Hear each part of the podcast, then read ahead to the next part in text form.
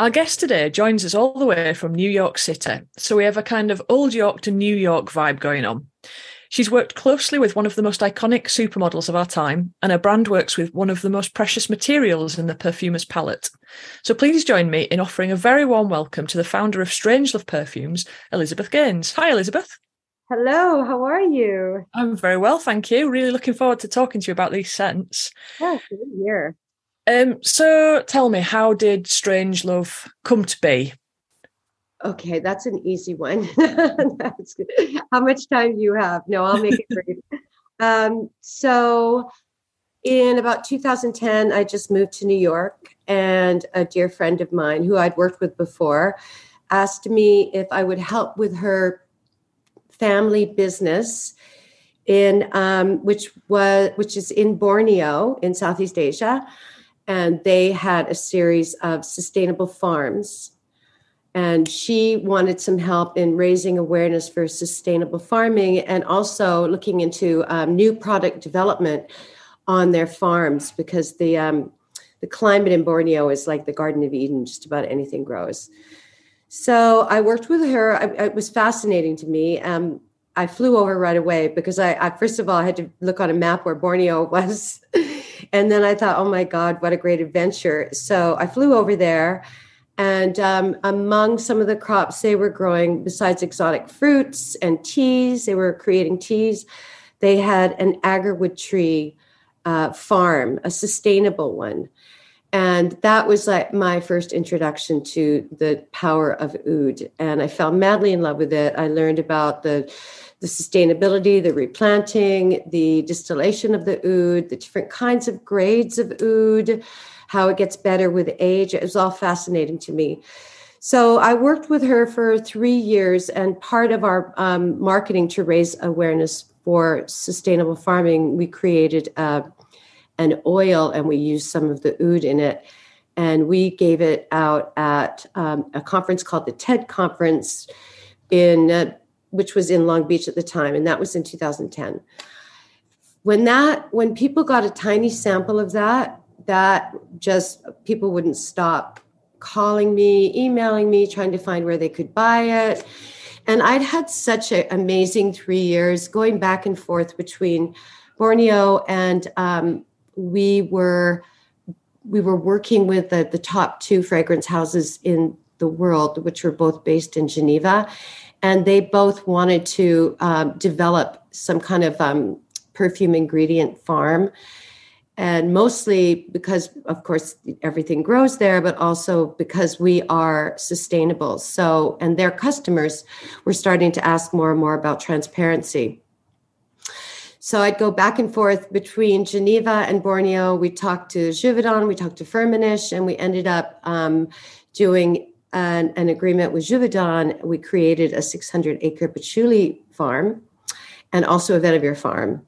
And we supplied them uh, exclusively with patchouli and vetiver. And it was great for them because we were able to give them full transparency and we could also give them sustainable pricing which hadn't been done in the past for especially for patchouli so i my time in geneva in the offices i would just explore and talk to the perfumers and go into the labs and then talk to the marketing people and I just sort of immersed myself in the world of fragrance, and I I decided that the the part that I liked was the independent fragrance house. And when I started to get all this, you know, amazing feedback on our first oil, I knew that I wanted to start an independent house. And with the core values being obviously sustainability, that's where everything came from with me but also using the most exquisite and rare ingredients that I could find and not worry about the cost of it, which was unheard of, by the way. mm. So that's how I got started. And my the, that first oil was um, turned it turned into Dead of Night, and that was our first scent that we launched in Harrods in the Salon de Parfum in 2014. Mm. And and how did you come to work with Helena Christensen? I mean, I sort of imagine she's not the sort of person you bump into at your local, you know, corner shop. or in Borneo on a farm. no, it's a really cute story, actually. When I moved to New York, I'd been living in Rome, Italy. And um, then I brought my son, he was five years old. We left Rome and we moved to New York. And I put him in a cute little school in the West Village.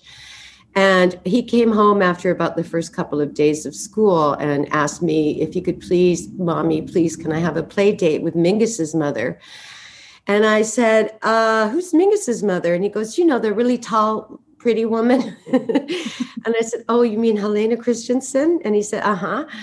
So I was like, okay, I need to go approach Helena Christensen and ask for a play date. and I did, and she was amazing, amazing woman. And she, because our boy, boys were such great friends, we became great friends. And through the course of the three years that I was back and forth to Borneo, um, she would be over often with her son, and I would be coming back from Borneo and have the oils that we were uh, working on. And that's how she became really interested and um, immersed in oud and she said to me, if you ever want to do something with this and start your own fragrance house, please, can I please be part of it?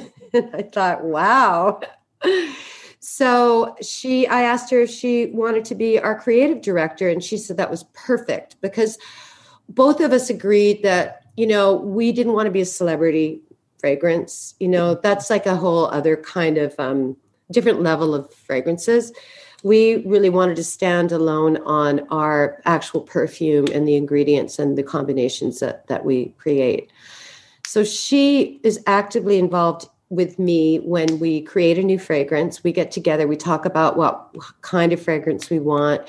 We sort of list the ingredients that we'd like to see in it. Then we come up with a storyboard. And then we'll work with a perfumer um, through all the iterations of the samples until we feel like it's it's right. And um, and then she helps me you know we work on the names together. She's been involved in the package everything that a creative director does she's she's been a huge part of it.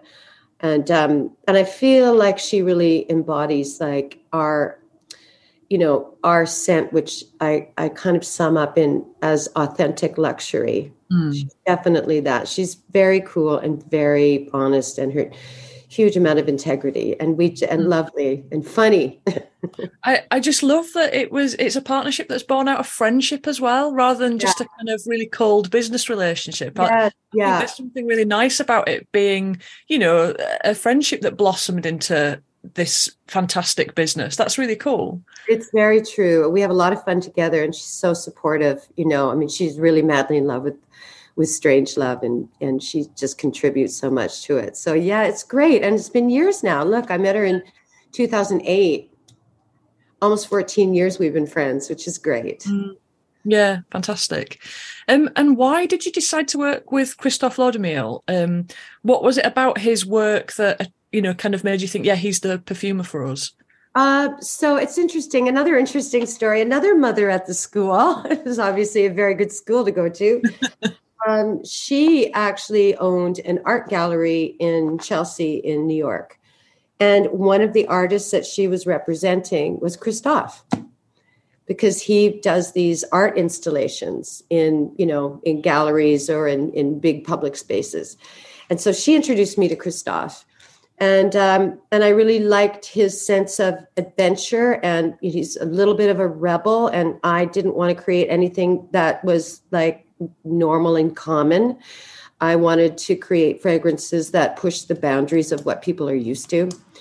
And um, I took that first oil that we had created for our marketing purposes, and we started with that, working on that. And um, I just like the way that he really doesn't have any boundaries, you know, like, and he pushes, he'll push Helena and I too. And sometimes we'll push back because at the end of the day, we want a fragrance that people love and not just a fragrance that shocks them.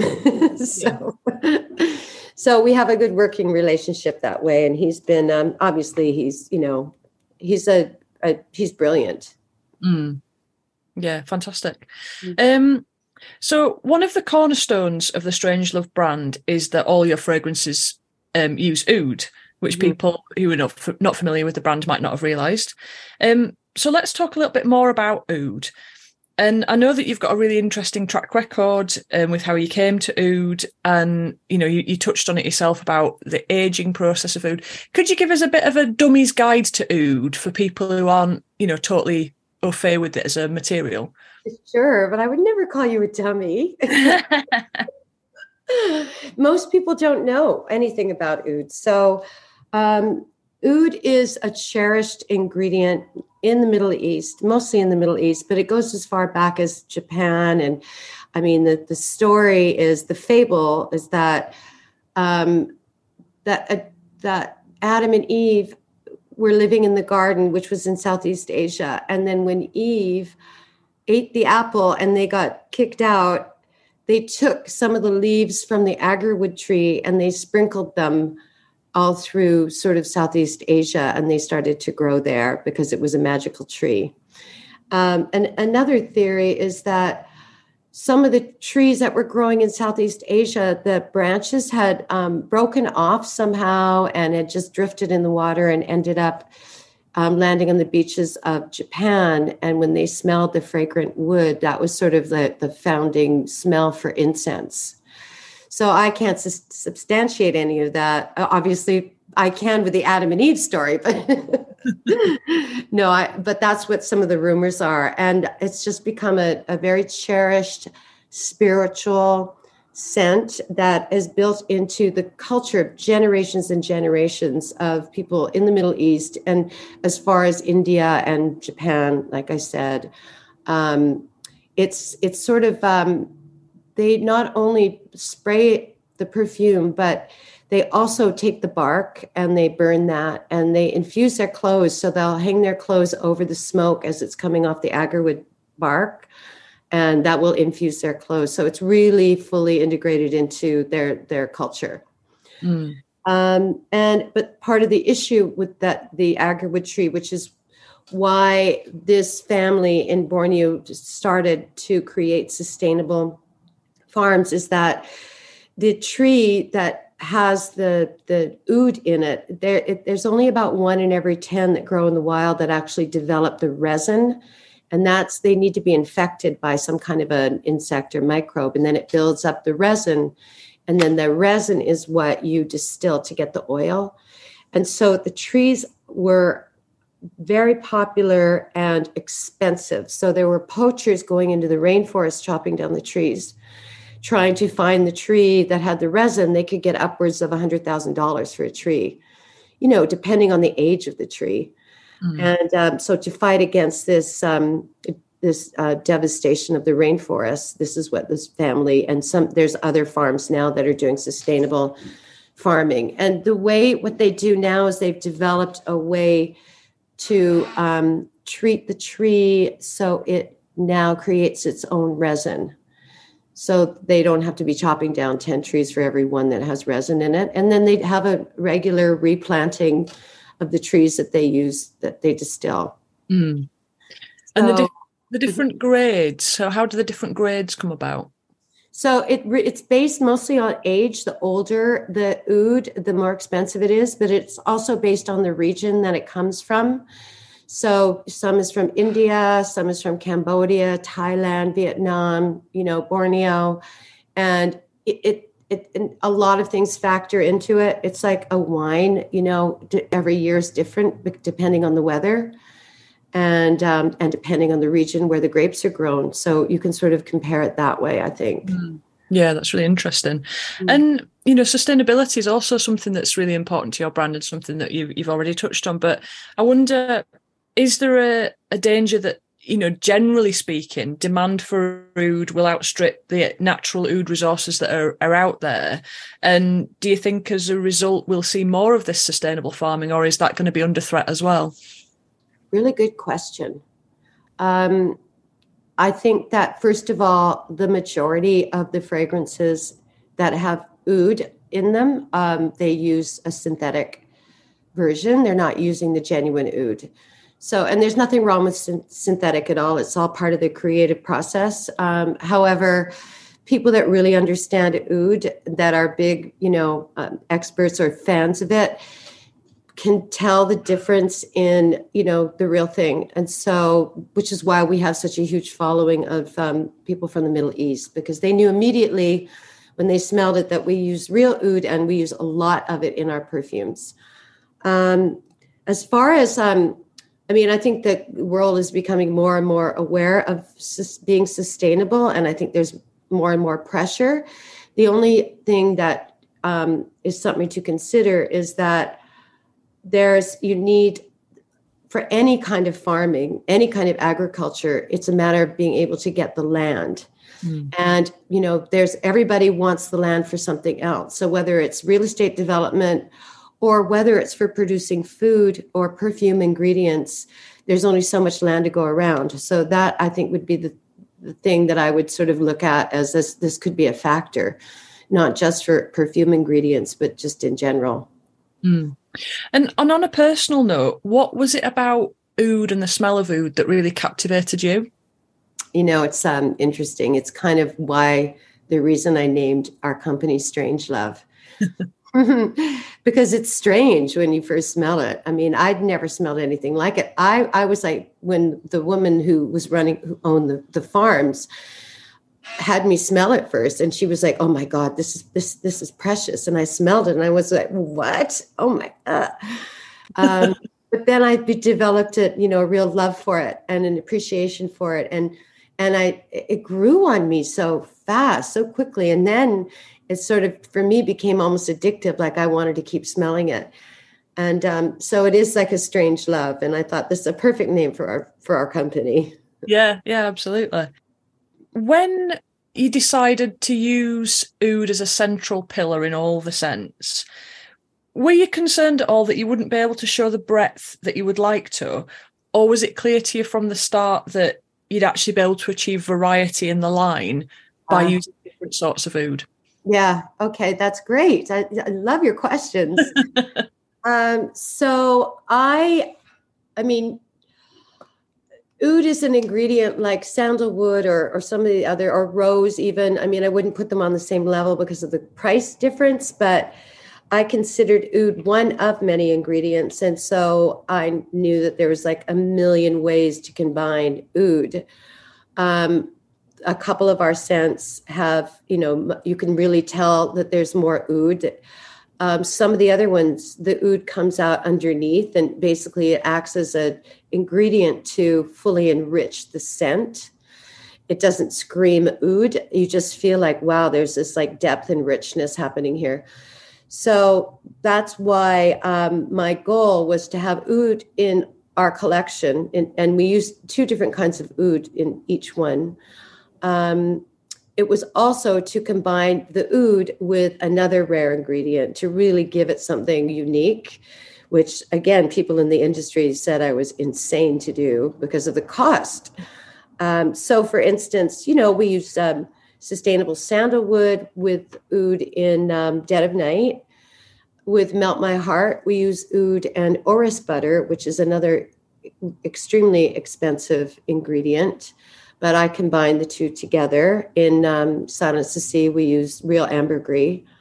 Um, yeah, so we use, you know, well, we'll get into that later. But anyway, I combine um, more than one very rare ingredient, and I think mm-hmm. that you know, for me, it I think it it's you. I'm not sure if you'd be able to compare our fragrances to another one and say, oh, this smells just like X. Yeah, yeah. Why do you think oud itself has achieved such a following in particularly Western perfumery in, in the last few years? And can that appeal endure, do you think? Mm, oh, yeah. Well, it's just a matter of education and the introduction. I mean, oud has been in the Middle East and Southeast Asia for, you know, centuries. Mm. Slowly but surely, some perfumers um, in the Western world have started to, you know, a few years back. I think one of the first fragrances that was launched with an oud um, scent was uh, Tom Ford. And um, apparently, the story is he smelled somebody was wearing it in an elevator and he was like, What is that? And then he did some research. Now, of course, then again, this is just something I've heard. but he was one of the first ones to bring it into the Western world. And I, I mean, I just think that brand is brilliant, by the way. Um, uh, so he has a few that have some oud in it. And I just think it's a matter of, you know, the, I feel like the further west you get from the Middle East, the less um, perfume is part of the culture of the countries. So, you know, you get into Europe and yes, France and people have known, but then you start getting closer and closer to the US. It's not as big a part, at least like the complicated ones with the power, powerful smell. It's not quite, um, it, it's it, people, I think in the US are a little bit more interested in things that smell clean, you know, um, and light. So it's just taking time, but I, I definitely think it has um, durability and i think that the when people first smell it i mean i think they stick with oud i mean they'd love it. There's a there's a huge um, underground culture of um, oud they're called they call themselves oudics. And uh, they're big followers of ours on instagram. And um, you know they i mean they have regular sort of forums and they tell each other about their discoveries. And that's growing in the United States. So, I mean, I think it's only going to grow and grow, and I think it's here to stay. I don't think it's a passing fad. It's, it'd be like saying, you know, rose ingredient is a passing fad. Hmm. Yeah. Uh, and Strangelove currently has five fragrances in the line. Do you plan on adding any more to that? So, yes, um, we have a lot of plants in the future, and yes, oud is so, is an ingredient that I love, and I think there's we'll always be adding to that oud collection. We may do another collection down the road that has a different hero, in, rare ingredient. Um, we got sort of held back um, thanks to COVID. Mm-hmm. So we put everything on hold, but we're we're getting going again. Um, we've got a lot of really great plans ahead of us. We did just, we, you know, we also do the perfume oils. So that's another market that's growing as well. A lot of people, you know, again, it's a small market, but it's it's starting to grow in a pretty big way. I can tell by our sales um, in the UK and in the Middle East um, so we're one of the few brand, niche brands out there that offer a pure perfume oil. And then we launched last year a uh, dead of night body oil. So we have it in a classic and in a luminizing. So it's got some gold shimmer to it. And that's been doing really well. So we're going to expand with that with our other scents too. Fantastic. I love the way that there was just little hints of teasing in there, you know. So we, are all going to be um, watching and listening with bated breath as to what comes next. Yeah.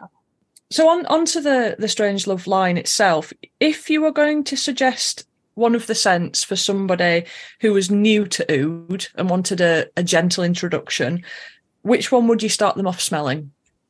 I think I'd start off with Melt My Heart. That's our gourmand. Um, the oud is there, but it doesn't jump out at you. Um, but it develops over time and it it's got sort of a, a beautiful chocolate and mandarin orange this is the one with the orris butter so it has a nice powdery dry down to it and then i guess the next one i would i would suggest is lost in flowers mm. I'm, I'm glad you mentioned melt my heart because that was one of the ones that really leapt out at me mm. and what i found really surprising about it was i really don't I'm not a huge Iris devotee or Orris devotee.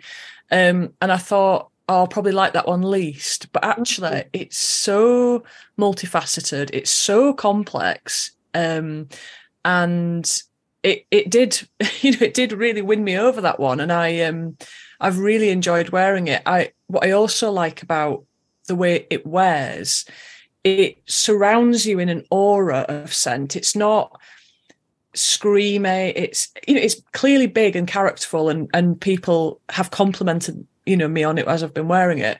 But it's like a kind of aura. It, you just feel like you're glowing when you wear it, and I think that's quite special. Really, there's something about the luxury of that orris combined with the luxury of that oud that just feels so sumptuous.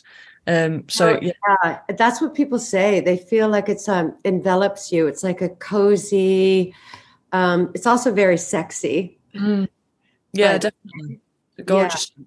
So if uh, you know, the opposite end of that, if you were going to recommend one of the scents to somebody who was a complete oudict, um, which is a new term for me, but I really like it. um, you know, the proper hardcore oud fans, which one would you tell them to go for? I'd say Dead of Night for sure. That's the one. That was our first one that we launched, and that's the one. It's actually become quite well known in the Middle East. Um, people travel from all over the Middle East to find us in the EU. Um, we're actually only in one store in the Middle East right now, anyway. So they really need to. So I'd say that one. Um, and then the second one would be Fall into Stars because that also has a, quite a lot of oud in it. It's more of an Oriental, spicy. Uh, but those would be the two. Mm. And which one of the scents do you wear the most? Mm, you know, you can't ask me that. It's like my favorite child is. I honestly wear all of them. I really do because I have them at my fingertips. So it depends on my mood that day. Um, and then I wear, I, I also layer them. So I'll do like four sprays of Dead of Night and two sprays of Lost in Flowers um, you know, so it just depends. I, I sprayed in my hair, I sprayed on my clothes, you know. I might as well have been raised in the Middle East the way I wear, wear perfume. so one of the fragrances I wanted to um, pick up on and talk about is Silence the Sea. Um, and I wanted to pick up on this one because to my mind, it's one of the most challenging and it's the most out there of the whole collection. Um, it's so incredibly briny, seaweedy, and totally evocative of a walk on a really cold, windswept beach with drizzle and, you know, that whole really strong olfactive experience. Could you talk a little bit about how that fragrance came into being? Well, yeah, of course. Um, it I wanted to do a marine scent, and so I I guess my influence or what in my head and the way it sort of came about. Well, first of all, I looked for a very rare ingredient to put in with the oud, and I found ambergris, which is extraordinarily rare. Um, and I grew up in Vancouver, Canada. And so my memory of the ocean is basically the deep ocean that crashes up against the rainforest. So when I would go and play as a little girl on the beaches there, it wasn't like white sandy beaches with the smell of suntan lotion. It was like barnacles and kelp and mussels and you know, and the water was freezing and it took an hour and a half to get in the water. so and you know, it often had been raining that day or the night before. And so the woods, you know, were damp. And so that's sort of my my kind of um, memory of or thoughts of what a marine scent would be. And of course i described it to Christophe and you know this was this truly is the most challenging of the five scents and it's i love that it is and i love the comments that we get and because i absolutely if everybody liked all our fragrances i would think i'm doing something wrong to be honest with you because i really want to be thought provoking and I, people can love one and hate the other one, and and that makes me happy. You know, I, I just that's kind of how I look at this. Um, but this one definitely is polarizing, and it's true. Either somebody, the people that like it, are like, "Oh my god, I love this so much, I can't stop." The and it's and it's actually having a, a resurgence of people discovering Silence the Sea again because one or two um, influencers or reviewers, very well known reviewers, have been talking about it. And so people are now coming back and trying it. So it definitely has the ambergris and the oud, and then there's like um, a salty jasmine in there, and there's like seaweed, and there's some um, truffle in it.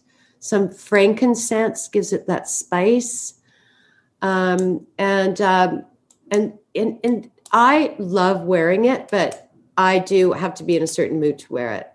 Mm. When I smell it on other people, I'm like, oh my God, I love that. You're wearing silence the sea It smells so good. So, and I will point in, in, in this one, because we, we do do the perfume oil. This is the scent that has the most difference between the spray and the perfume oil. The spray is a little sharper. The perfume oil is much softer which I find interesting. And I, it's just a matter of the ingredients and the combination and the base of an oil compared to the base of an alcohol. Mm. It's interesting. Yeah. I think if somebody's looking for a seaside fragrance that is bracing rather than holiday warm beach yeah. type vibes, it, it's definitely it's got to be up there with the the most evocative of that that I've smelled, which is you know there's there's a few of them about, but that is so much. Yeah, it's, it's intriguing though. I know your listeners. Yeah, yeah. Oh God, I need to smell this now. we'll invent a smelly podcast next. yes. And, and, sort of at the op- opposite end of the spectrum, really, um, it feels to me that Lost in Flowers is totally different. Um, the the floral bouquet that's in that is very gentle or, or much, certainly much more gentle. Um, I wondered if there was any specific challenges with bringing that to market, you know, and and having the oud balance with that floral aspect.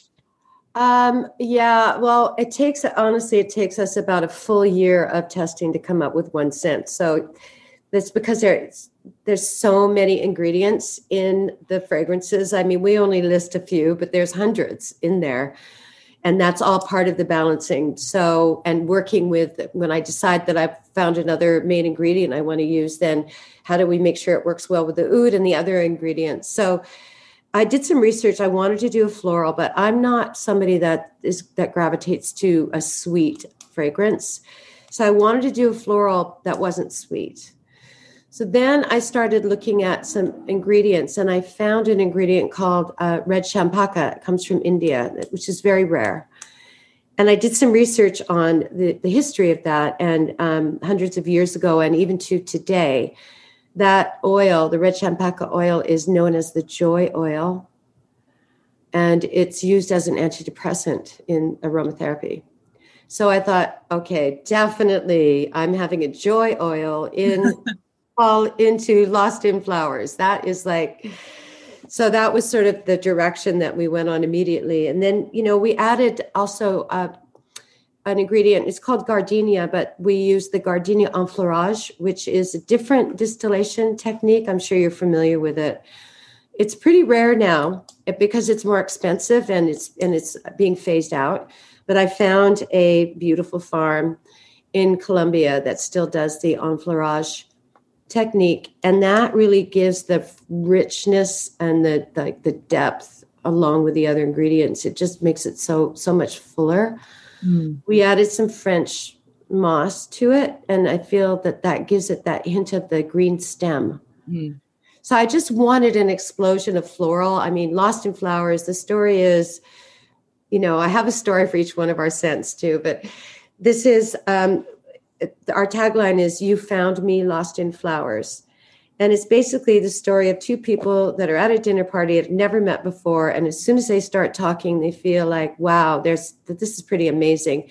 They talk through the night they go for a walk the sun starts to come up the sun rays start to hit um, the dew.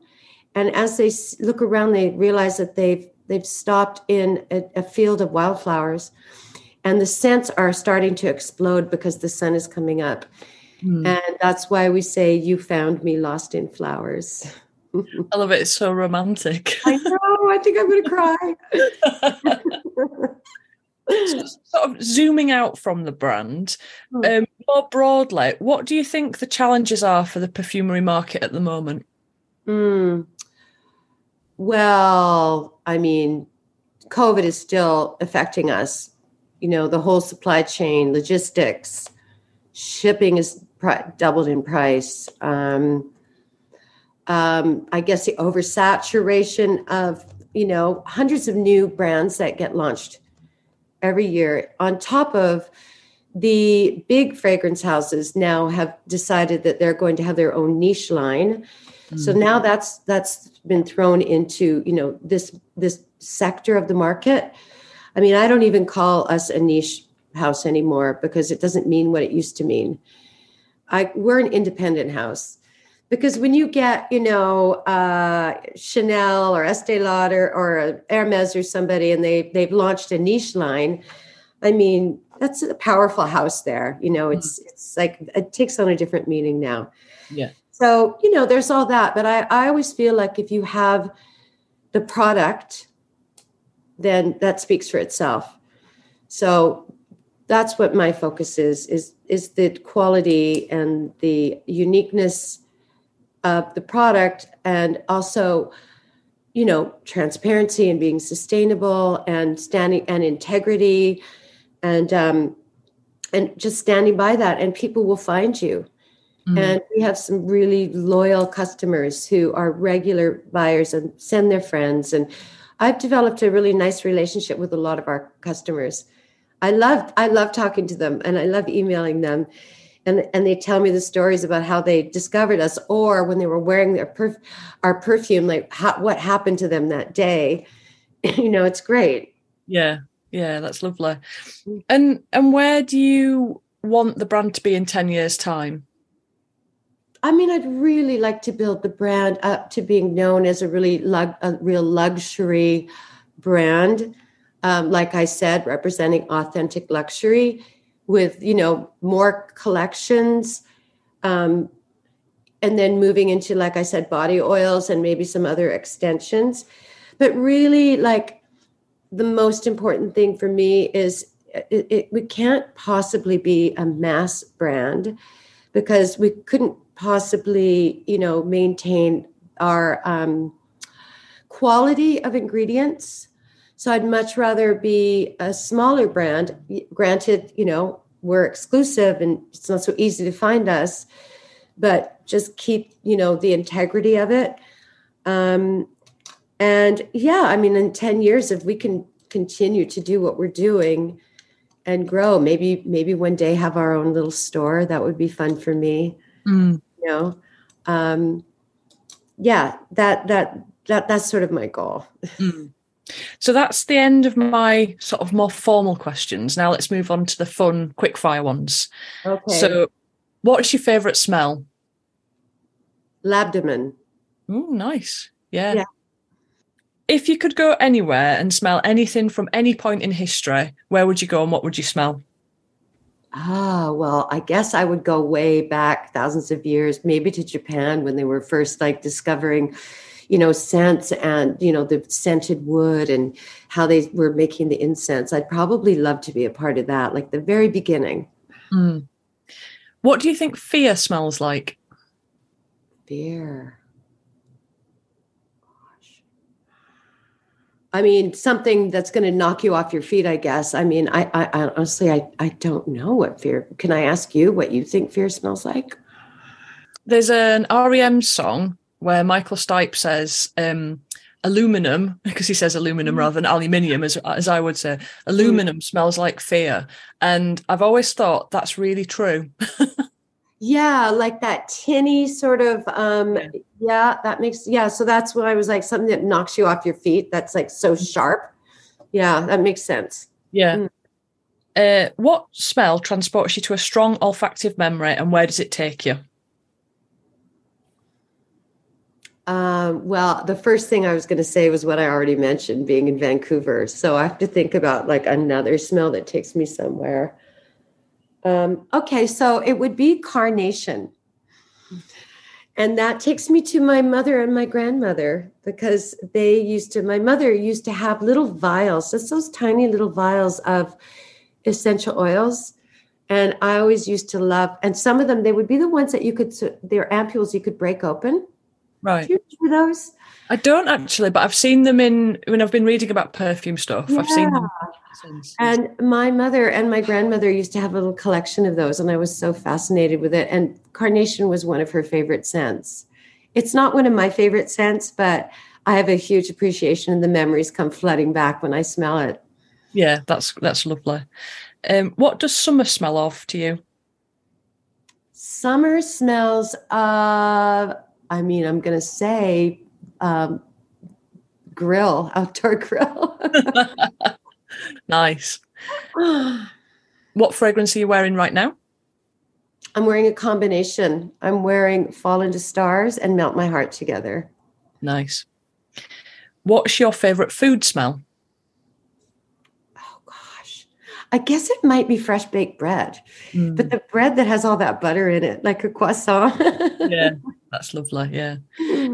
What smell reminds you of school? I mean, it's going to be like a chalk or plasticine, like that new booky, plasticky smell. Yeah, school, elementary school. Yeah. Uh, and scientists, if, if scientists were to invent a smellophone, who would you ring first? I would ring you. oh, nice. Yeah, I like that answer. Good, because that's what you need for a podcast. yeah, that's a good answer. Well done. um, so, finally, if people want to know more about um, the Strangelove brand, where should we send them? Uh, well, uh, they can go straight to my website. I answer all my emails. They can just, there's a link on there that is uh, for customer service.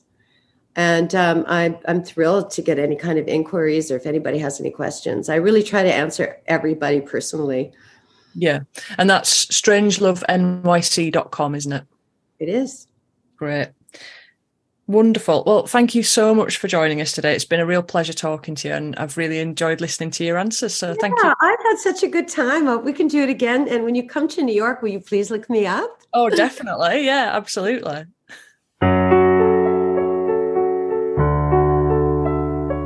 The Sniff Perfume podcast is written and produced by me, Nicola Thomas, with music by Phil Collingwood. You can find all our reviews online at the-sniff.com. We're also on Instagram at the Sniff website or Twitter with the same handle. If you'd like to support our work, please find me on Buy Me a Coffee. The web address is buymeacoffee.com forward slash the sniff. Our guest today was Elizabeth Gaynes from the US based brand Strangelove, we weren't paid in cash or in kind to feature this brand. We have, however, received samples from the brand in the past so we could try the scents out. Thanks very much for listening.